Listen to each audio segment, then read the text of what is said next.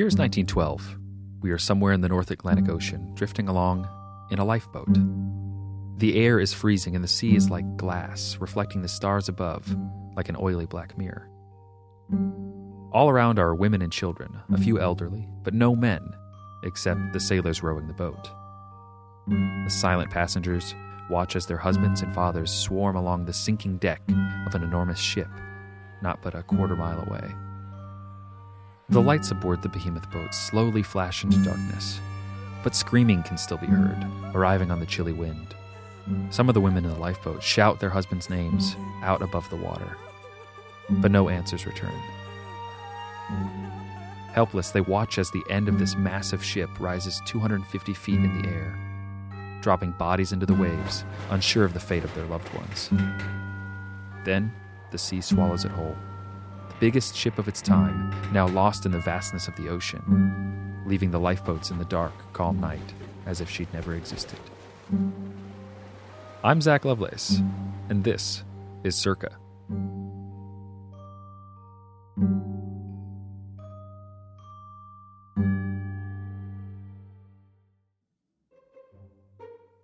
A few years ago, I bought my grandma's car, a 2005 Honda Civic. I've had a sordid history with the vehicles I drive, losing them to blown transmissions, electrical gremlins, pumps busting, and even one head on collision, which was actually my fault. So, to have something stable with no apparent flaws, I was extremely grateful. Thanks, Grandma. But it's when I got behind the wheel for the first time that I noticed it a tiny red light on the dashboard in the shape of a man sitting with a beach ball on his lap. It didn't blink, it just stayed on. Grandma told me, don't worry about it, it's always been like that. Some fuse is blown or the bulb is bad. So, comforted by her words, I drove home. Turns out that little red man was something more devious than a blown bulb.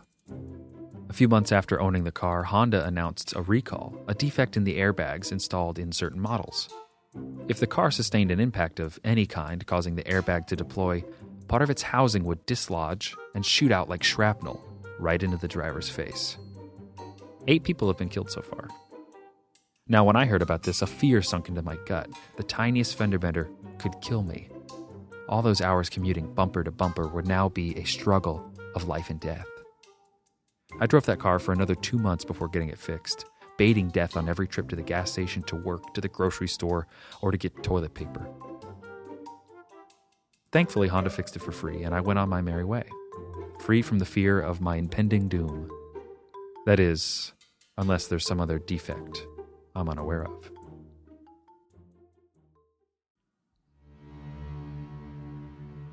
The history of modern man can easily be mapped by the development of the industries around him. Textiles, meat, munitions, and automobiles. Each has had its dark past peppered with the loss of human life. The Honda airbag recall may be the most recent, but it certainly won't be the last. If there's anything true about defects, it's they go hand in hand with progress, usually being attributed to what's known as human error.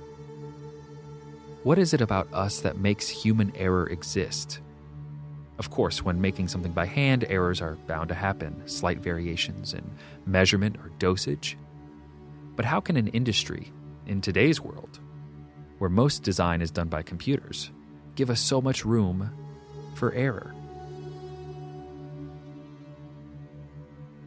February 1st, 2003, the Space Shuttle Columbia was returning home from a routine mission with seven astronauts aboard when the worst occurred. Upon re entry, when the ship pushed back into Earth's atmosphere, it rattled and shook, the temperature gauges screaming. Within seconds, the shuttle disintegrated, killing all inside. NASA, an organization full of the greatest minds of the free world, designed Columbia and mapped its 113 missions. They calculated each variable, achieving what was once thought impossible. But that still could not stop Columbia from crashing. It turns out when Columbia launched a few days before, a suitcase sized piece of insulation foam broke off from the external tank and struck the left wing going 500 miles an hour. The foam, weighing about the same as a basketball, blasted a hole in the wing that went unnoticed during the mission. But would eventually lead to its tragic end. In reaction, safety measures and updated regulations like parachutes and depressurization protocol were added to further missions. But still, defects aren't just a thing in vehicles or spaceships. Like I said before, they're everywhere. They're even found in the most benign of industries.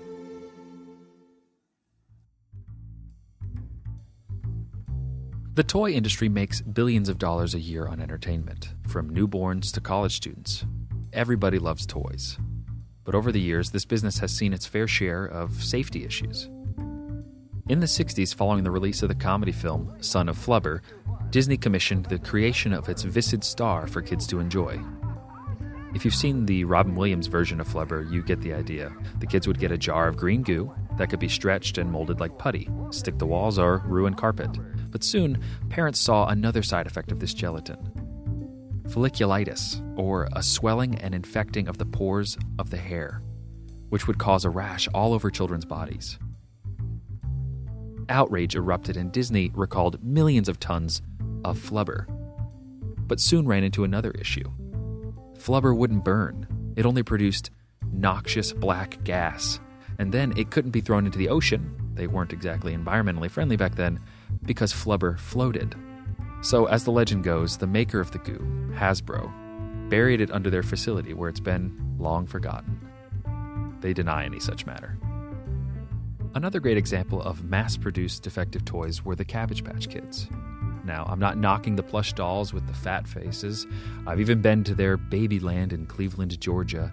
Now, I'm talking about the cannibalistic Cabbage Patch Kids. The Snack Time Kid had a motorized mandible that could eat carrots or french fries, or fingers and hair. An important sensor that told the dolls when to stop eating the appropriate foods just didn't work all the time leading to many bleeding fingertips and missing chunks of hair. These toys chomped away with surprising strength, costing Mattel $40 a pop to refund, adding up to an estimated $20 million in all. It's tough seeing things we love fail, especially when they're plush, baby faced dolls. But defects know no boundaries. Anywhere humans go, our error goes too. James Cameron was obsessed with shipwrecks. He'd always had a love for science in school, studying physics at a community college for a few years. And as many of you know, James Cameron would go on to make films like The Terminator, True Lies, and Abyss. But he's most famously known for writing and directing the film adaptation of the sinking of the Titanic. The shipwreck of the Titanic was rediscovered in 1985, and since then, Cameron had an intense desire not only to visit the site, but to film it. And he'd get his chance when he wrote a treatment and pitched it to 20th Century Fox. Soon after securing funds, the production grew to an enormous size. The budget hit $200 million, the biggest of any film in history to that point. Cameron and his crew would dive and film the Titanic itself 12 times, amassing shots of the wreckage to capture the true tragedy and injustice of the event. Titanic, the film, would go on to be the highest grossing film of all time, generating over $1 billion worldwide and double that upon its release in 2012 in 3D. All of this success, over 2 billion at the box office, built on the back of tragedy. But why? What caused the Titanic to sink in the first place?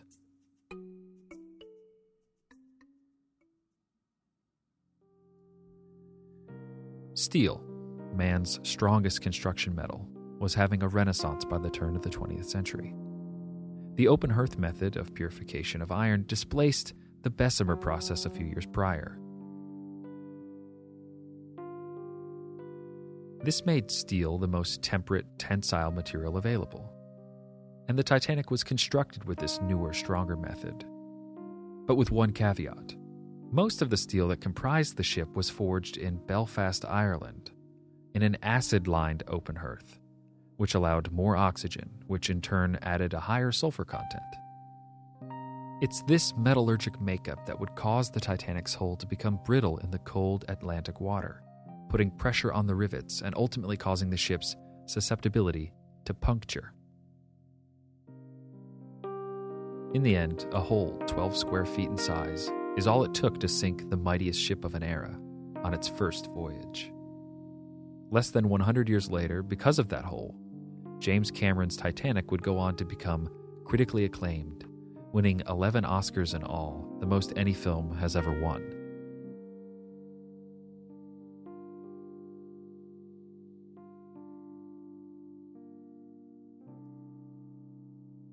The iceberg that met the Titanic had its own history. Scientists say it was one of the lucky 1% that make it that far south from the Arctic Circle, traveling thousands of miles over hundreds of years to reach its fated destination. For an iceberg of its size, it would have originated in Greenland as a gentle snowfall about 3,000 years ago.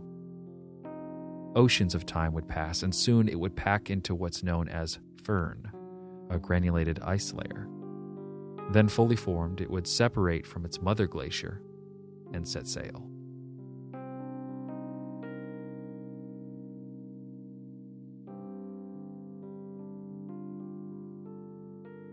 Human error is the ultimate form of hubris.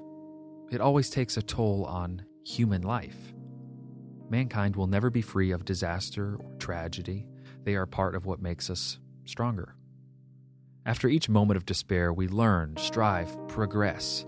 It's in our DNA to chase perfection. Defects have a purpose, and that's to push us forward, to point us toward perfection. Failure drives innovation. After the Titanic was lost, many survivors raged at the lack of lifeboats and the mismanagement of their use.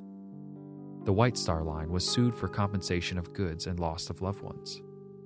Like in Columbia's story, the tragedy of the Titanic set in motion reform of maritime regulations, most of which are still used today.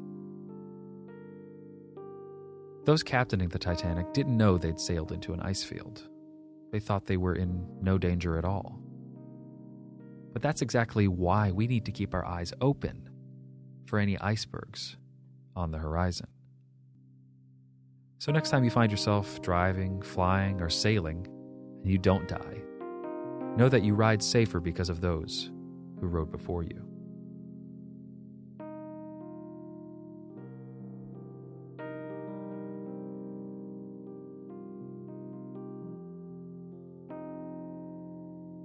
Thank you for listening. Circa is written and recorded by me and produced by the Bento Block, with support in part by our patrons. If you're looking forward to next week's episode, check out our Patreon page and see what comes with being a patron. Everything from perks like getting each episode early, behind the scenes content, and upcoming merch. For more info, visit the link in the description. See you next Monday, and remember, you are history.